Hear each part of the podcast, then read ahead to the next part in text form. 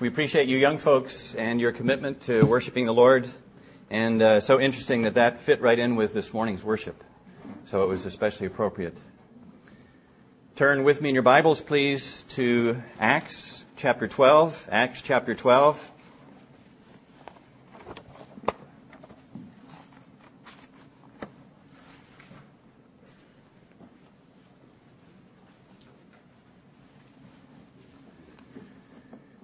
We're going to look at the life of John Mark this morning. It's a study in forgiveness and restoration. We'll look at four actions in the life of Mark. First, he received a charge or a commission from the Lord. Second, he ran from the field of battle. He abandoned the work that the Lord had given for him to do. Third, he repented. And fourth, he was, uh, the Lord restored Mark to effective service. So we trust that uh, we'll find rich application from uh, the life of John Mark. What is the primary qualification for any servant of the Lord? He's got to be what? Faithful. He's got to be faithful even before his faithfulness. What's the qualification? He's got to love the Lord and He's got to be saved. Thank you. Acts chapter 12 and uh, verse 1. Now, about the time that uh, King, about that time, King, excuse me. Now, about the time uh, Herod the king stretched out his hand to harass some from the church, then he killed James, the brother of John, with a sword. And because he saw that it pleased the Jews, he proceeded further to seize Peter also. Now, it was during the days of unleavened bread. What does this have to do with John Mark's salvation? You will see. Herod killed James and uh, went after Peter. and so he had imprisoned Peter. The Lord had other plans for Peter, so he miraculously delivered him from prison, leading him out of the prison late at night and uh, through the prison gates into town. Peter, in a daze, um, went to where they were praying for him, naturally enough. And um, he escaped to the house of Mary in verse 11. And when Peter had come to himself, he said, Now I know for certain that the Lord has sent his angel and has delivered me from the hand of Herod and from all the expectation of the Jewish people. So when he had considered this, he came to the house of Mary, the mother of John, whose surname was Mark. And there many gathered together praying. And as Peter knocked at the door of the gate, a girl named Rhoda came to answer. Uh, when uh, she recognized Peter's voice, because of her gladness, she did not open the gate, but ran in and announced that Peter stood before the gate.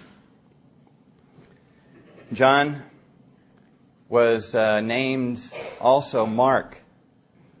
We learn in verse 12, perhaps to distinguish him from other Johns, other men named John in, the, um, in Jerusalem. We learn something interesting about Peter in these verses. Uh, Peter was a regular guest in the house of Mary. We learn in verse uh, 14 because the girl Rhoda recognized his voice in the dark.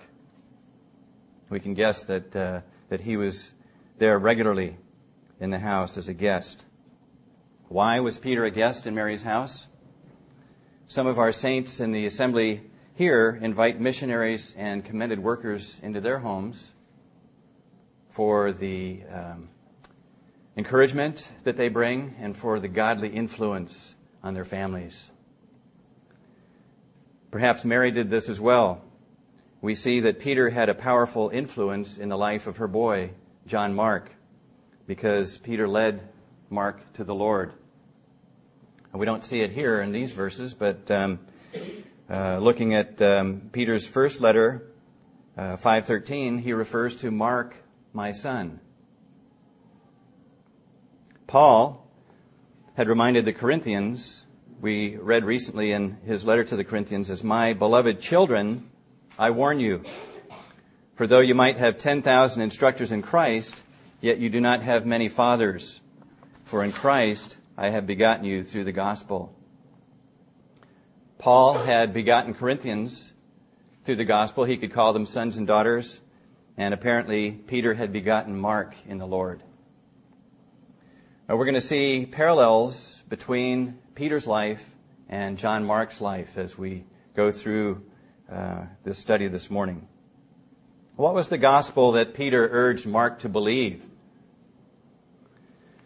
To the Jews gathered in Jerusalem only uh, shortly before, Peter had preached, Repent, therefore, and be converted, that your sins may be blotted out, so that times of refreshing may come from the presence of the Lord. To Gentiles gathered at Cornelius' home, we read about last week, Jesus, uh, Peter preached that Jesus commanded us to preach to the people and to testify that it is he who is ordained by God to be judge of the living and the dead. To him all the prophets witness that through his name whoever believes in him will receive remission of sins. And he reminded Jewish believers scattered through Asia Minor knowing that you were not redeemed with corruptible things like silver or gold from your aimless conduct received by tradition from your fathers, but with the precious blood of Christ as of a lamb without blemish and without spot. So Peter's gospel involved repentance from sin, belief on the name of the Lord Jesus, and redemption through his blood. Yes, uh, to be a servant of the Most High God, a person has to have a relationship with Him. He has to be saved. And Mark uh, was, um, was saved. God calls those He saves to a general work. We read in uh, Acts 1 8 that He gave a, an assignment, He gave a task to His uh, disciples in general. He said, You shall receive power when the Holy Spirit has come upon you, and you shall be witnesses to me in Jerusalem and in all Judea and Samaria and to the end of the earth. A general commission to his servants. In the book of Acts, we've seen God's witnesses at work in Jerusalem. We saw how uh, Peter preached in Acts 2 and 3, and that uh, 3,000 were saved. We've seen his work in Samaria as Philip preached. To whom? To the Samaritans, and that multitudes received the word of God in Samaria. And uh, last week, we saw how Peter preached to Cornelius and to uh, his family and friends, and uh, that uh, they too were saved. So the influence of God's word is expanding from Jerusalem uh, to Judea, to Samaria, and to the uttermost ends of the earth. So, uh, where is um, where's God going to send His servants next? God gave a specific assignment in Acts 13. Let's read Acts 13, verse 1. Now, in the church that was at Antioch, there were certain prophets and teachers Barnabas, Simeon, who was called Niger, Lucius of Cyrene, Manaen, who had been brought up with Herod the Tetrarch, and Saul. As they ministered to the Lord and fasted, the Holy Spirit said, Now separate to me Barnabas and Saul for the work to which I have called them. Then, having fasted and prayed and laid hands on them, they sent them away. So, being sent out by the Holy Spirit, they went down to Seleucia, and from there they sailed to Cyprus. And when they arrived in Salamis, they preached the word of God in the synagogues of the Jews. They had John as their assistant. The Holy Spirit sent Barnabas and Saul to Seleucia and to, um, to Cyprus. and Mark was a part of that work. We read in verse 5. They had Mark as their assistant. Mark was not new to assisting Barnabas and Saul because we read back up in, ver- in uh, chapter 2, verse 25, Barnabas and Saul returned from Jerusalem when they had fulfilled their ministry. they had uh, taken gifts from Antioch to Jerusalem and uh, had picked up Mark there, and they also took with them John, whose surname was Mark. Mark was their assistant. What do assistants do? Yes, they assist. Bill MacDonald would invite younger brothers to assist him on his overseas trips. And um, Howard was uh, Howard accompanied Bill to Scotland, and uh, Tom to Scotland, and who else to where? I'm sure I'm missing others, but um, Bill saw this as a uh, very practical uh, assistance for, uh, for these brothers to provide. Responsibilities included preaching, giving personal testimonies, and uh, carrying bags. Very practical. Mark may have done all these things, but also have handled administrative details like arranging for travel, uh, arranging lodging, providing meals for, uh, for the apostles, so that although he was a younger man, he was an important part of the work. as part of this specific assignment, God gave Mark the Apostle Paul as an example. And uh, uh, Paul would, in fact, tell the Corinthians, um, imitate me just as I imitate Christ. He saw that as a, uh, a ministry of bringing up younger men and uh, training them for service. Paul was earnest in his service for the Lord Jesus. He was so confident in the uh, power that Christ had given him, the authority, the, um, the ministry that he wanted him to do, that he appeared almost reckless in his serving. Later, when warned of danger in Jerusalem, Paul uh, told the Ephesian elders, he said, And see, now I go bound in the Spirit to Jerusalem, not knowing the things that will happen to me there except that the Holy Spirit testifies in every city, saying that chains and tribulations await me. But none of these things move me, nor do I count my life dear to myself, so that I may finish my course with joy and the ministry which I received from the Lord Jesus to testify to the grace of God.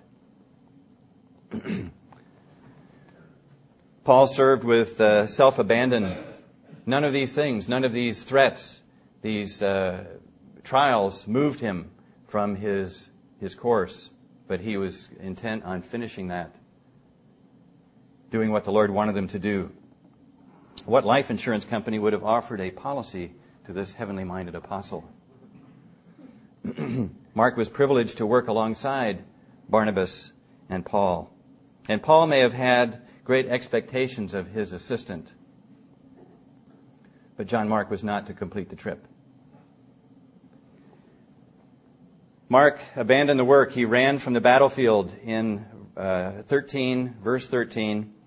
Now, when Paul and his party set sail from Paphos, they came to Perga in Pamphylia, and John, departing from them, returned to Jerusalem. We'll find later in the book of Acts, uh, in 1538, uh, specifically, that Paul um, used the word departed as the same word as um, used elsewhere in the New Testament to fall away or to apostatize. Very uh, serious. Uh, it was um, uh, Mark abandoning his post. Mark quit. Mark quit. Did he announce it at breakfast one morning that uh, I've had enough, I'm through, I'm, I'm leaving? Did he leave a note at night and take the first boat to Jerusalem? We don't know. Uh, we know that Mark left. Uh, picture this is um, Israel in the desert in their um, in their battle. It says the children of Ephraim, being armed and carrying bows, turned back in the day of battle.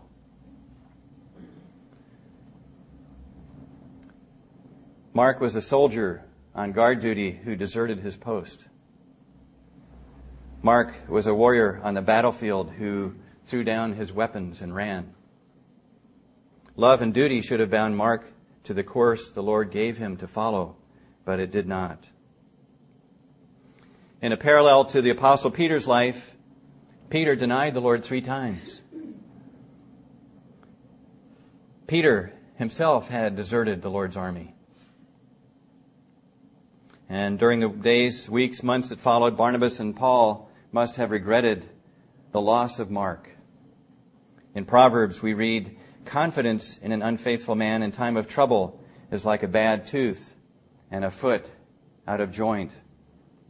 We go to chew on a broken tooth. We go to step out on a sprained ankle, and it's not available. It's not there for us.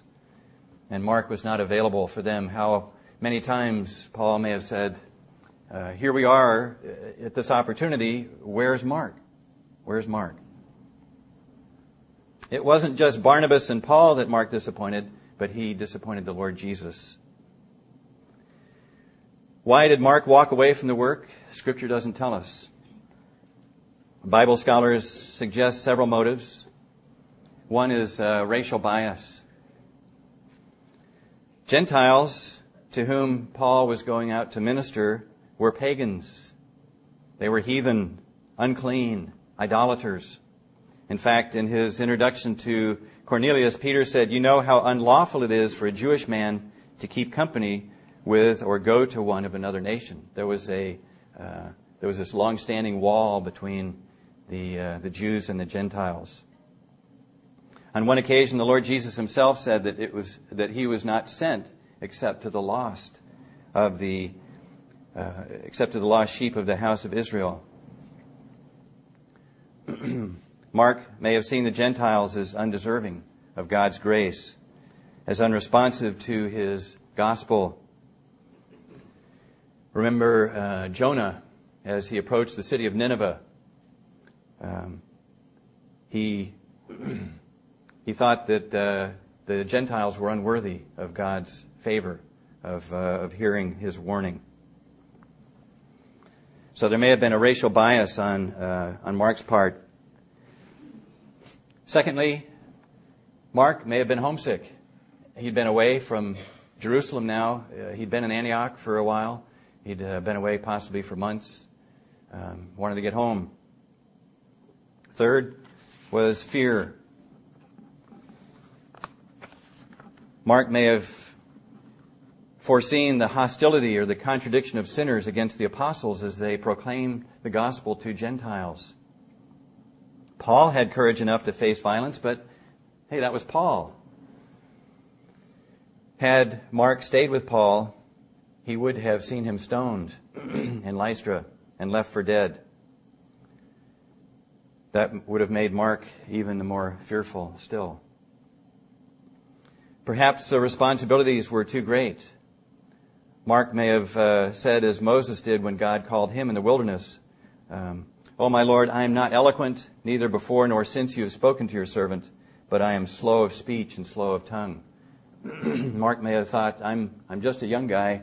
I don't, I don't have the, uh, uh, the abilities that, that the Lord is, is looking for. Whatever were his reasons, Mark left. Whatever were his reasons, however, we don't find Mark remaining in his disdain for Gentiles or in his fear of violence. Peter repented of his denial of the Lord. He wept bitterly after he had denied the Lord. Peter ran to the empty tomb on the morning of the Lord's resurrection. Peter repented, and we find that Mark repented uh, like Peter. Shortly after returning from their first missionary journey, Paul and Barnabas prepared for a second. Barnabas could recommend Mark for a second try. Let's look at Acts 15 and verse 36.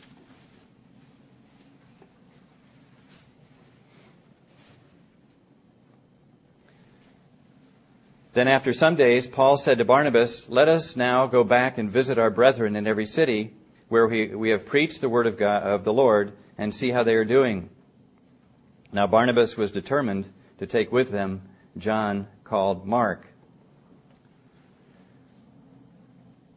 Mark had repented. Uh, uh, Barnabas was willing to, to take him, give him another try. But it wasn't to be. The memory of Mark's failure was too fresh in Paul's mind. Or perhaps Paul thought it was too soon to consider Mark after so, um, such a break in, uh, in his departure. Paul's disappointment in Mark, you can imagine, was quite extreme. So that in verse 38, but Paul insisted that they should not take with them the one who had departed from them in Pamphylia and had not gone with them to the work. This became quite a contention between Barnabas and Paul, so that in verse 39, then the contention became so sharp that they parted from one another. And so Barnabas took Mark and sailed to Cyprus, but Paul chose Silas and departed, being uh, commended by the brethren to the grace of God. And he went through Syria and Cilicia, strengthening the churches. The Lord was able to use even the bitter disagreement between these apostles for his purpose. He sent out two missionary teams instead of just one. Can we relate to the reasons, the possible reasons that Mark had for his departure? if so, we should be able to recognize that there was plenty of reason for Mark to repent. He may have had a prejudice against Gentiles. He may have been homesick. He may have been fearful. And yet, we have uh, reason from the Lord for Mark to have repented. Concerning prejudice, the Lord told Peter concerning the Gentiles and concerning uh, Cornelius in particular, what God has cleansed, you must not call common. What God has cleansed, you must not call common. Paul would write to the Romans, the gospel of Christ is the power of God to salvation for everyone who believes, for the Jew first, and also for the Greek. If people like Mark withheld the gospel from the Gentiles, they could not be saved. For there is no distinction between Jew and Greek, for the same Lord over all is rich to all who call upon him. For whoever calls on the name of the Lord shall be saved. How then shall they call on him in whom they have not believed? And how shall they believe in him of whom they have not heard? And how shall they hear without a preacher? And how shall they preach unless they are sent. The key to overcoming prejudice is to see that God has cleansed. God has called them clean. He desires to save the Gentiles as well as the Jews. The cure to prejudice, then, is to look to Jesus. Concerning homesickness, it's important to realize that the Lord Jesus calls his servants to service. He had said in Acts 1 8, he said, You shall be witnesses to me in Jerusalem and in all Judea and Samaria and to the end of the earth. To his disciples, the Lord Jesus said, Everyone who has left houses or brothers or sisters or father or mother or wife or children or lands for my name's sake shall receive a hundredfold and inherit eternal life. It's the Lord Jesus who directs the work. It's for His name's sake, and He assigns the workers. the cure for homesickness is, again, look to Jesus. Concerning fear, the Lord answered Moses about his slow speech. The Lord said to him, Who has made man's mouth? Or who makes the mute, the deaf, the seeing, or the blind? Have not I the Lord? Now therefore go, and I will be with your mouth and teach you what you shall say. God promised his presence to Jeremiah. Let's turn, in fact, to um, Jeremiah chapter 1.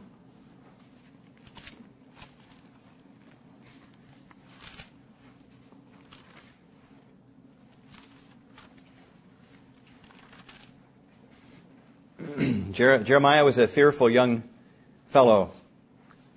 Jeremiah chapter 1 and verse 4.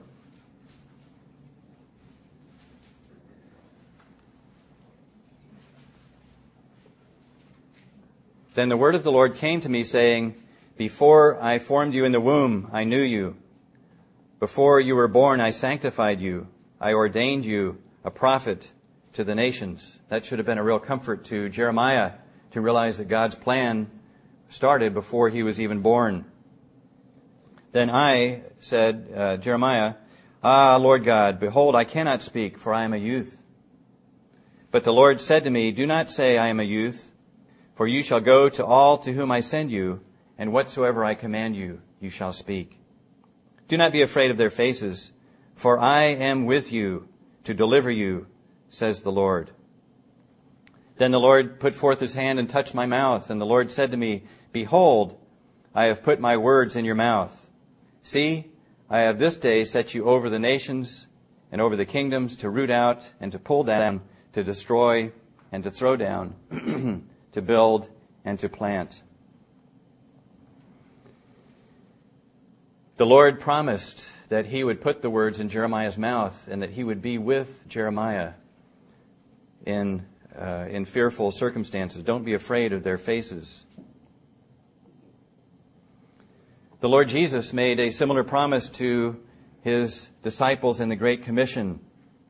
He said, Go therefore and make disciples of all the nations, baptizing them in the name of the Father and of the Son and of the Holy Spirit, teaching them to observe all things that I have commanded you. And lo, I am with you always, even to the end of the age. On this second missionary journey with Barnabas to Cyprus, could John Mark take this promise with him that the Lord would be with him uh, to the end? Yes, he could, and I believe he did. The cure to fear is to look to the Lord Jesus. In applying all these cures, we find the Lord's forgiveness in his well worn promise. 1 John 1 9. If we confess our sins, he is faithful and just to forgive us our sins and to cleanse us from all unrighteousness. Mark found forgiveness in the Lord Jesus. But the Lord Jesus not only forgave Mark, but like to Peter, he restored him to effective service. We recall the uh, time when Peter had gone back to fishing after uh, he knew that the Lord was resurrected, and um, it was kind of a time of discouragement for, for Peter. But uh, Peter and the disciples in the boat were looking to shore, and they saw the Lord Jesus. And Peter dove in the water and, and swam to shore and uh, had a personal interview with the Lord Jesus. Three times the Lord asked Peter, Do you love me? Do you love me? Do you love me? Peter finally, in uh, it wasn't exasperation, but he finally admitted, Lord, you know I love you. You see my heart. You know that I love you. The Lord Jesus' threefold commission to Peter was feed my sheep. P- uh, Jesus had a mission for Peter after his failure. He restored Peter to effective ministry. Feed my sheep. Take care of my church. Shepherd my flock.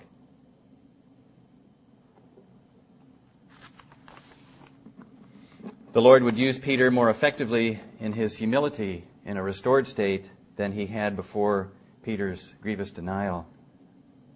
And Peter knew the power of a restored life and imagined the counsel that he could offer to his uh, spiritual son, John Mark. How effective was Mark's return to service? He'd been forgiven. Was he restored to service? Turn in your Bibles to Colossians 4.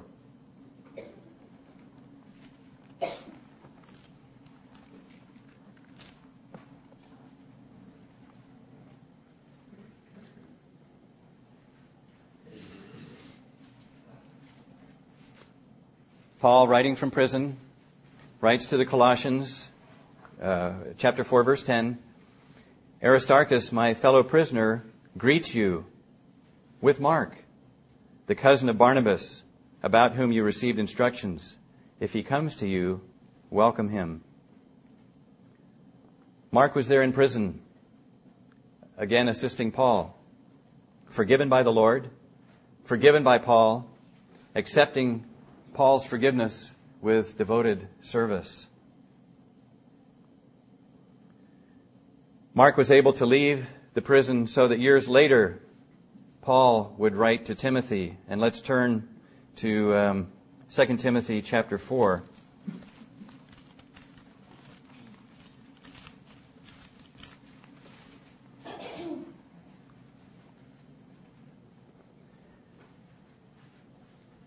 And verse 11. Only Luke is with me. Get Mark and bring him with you, for he is useful to me for ministry. This, I believe, sums up Mark's restoration to effective service. Get Mark and bring him with you, for he is useful to me for ministry. What a change in the life of a quitter. We are indebted to Mark for his ministry to Paul. What would Paul have not been able to do, even from prison, without the assistance of Mark? But we're indebted to Mark as well for the gospel that bears his name. It's not a condensed version of the other gospels. In Mark's gospel, he reveals something the other writers don't about the servanthood of our Lord Jesus. He writes this Even the Son of Man did not come to be served, but to serve and give his life a ransom for many. Mark the servant, recording the Lord Jesus' words about servanthood. Without apology, Mark records the Lord's words concerning discipleship. Jesus answered and said, Assuredly I say to you, there is no one who has left house or brothers or sisters or father or mother or wife or children or lands for my sake and the gospel's who shall not receive a hundredfold now in this time houses, brothers and sisters and mothers and children and lands with persecution and in the age to come eternal life.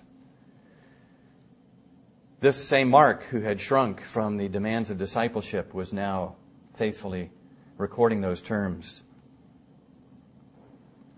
Mark gives prominence to the Lord's Great Commission.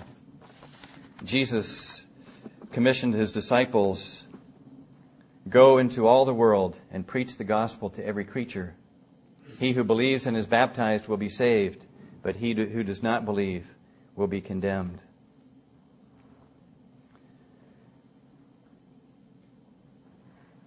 Perhaps there's a believer here this morning who started out for the Lord under full sail, attempted great exploits for the Lord. But through prejudice or fear, you failed. Abandoned a, a relationship or neglected a duty that Jesus greatly values. If you haven't already, seek the Lord's forgiveness. Admit to Him that you failed. Admit that you have done wrong and make things right in heaven and on earth as much as possible. Then watch for Him to apply His restoring touch to your life for effective service. I'll close this morning with a poem familiar to some, no doubt. It's called The Touch of the Master's Hand. It was battered and scarred and the auctioneer thought it hardly worth his while to waste his time on the old violin, but he held it up with a smile.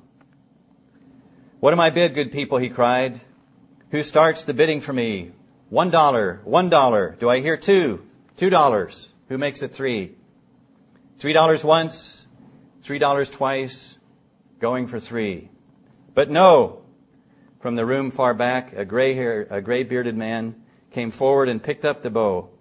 Then, wiping the dust from the old violin and tightening up the strings, he played a melody pure and sweet, as sweet as the angel sings.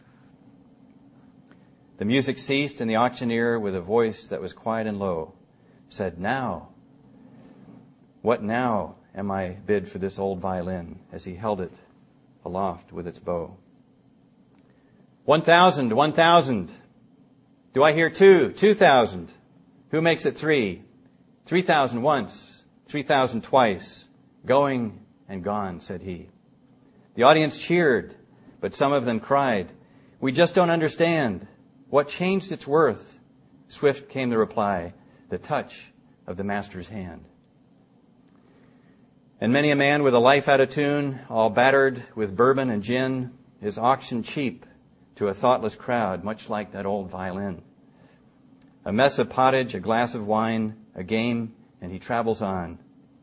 He's going once, he's going twice, he's going and almost gone.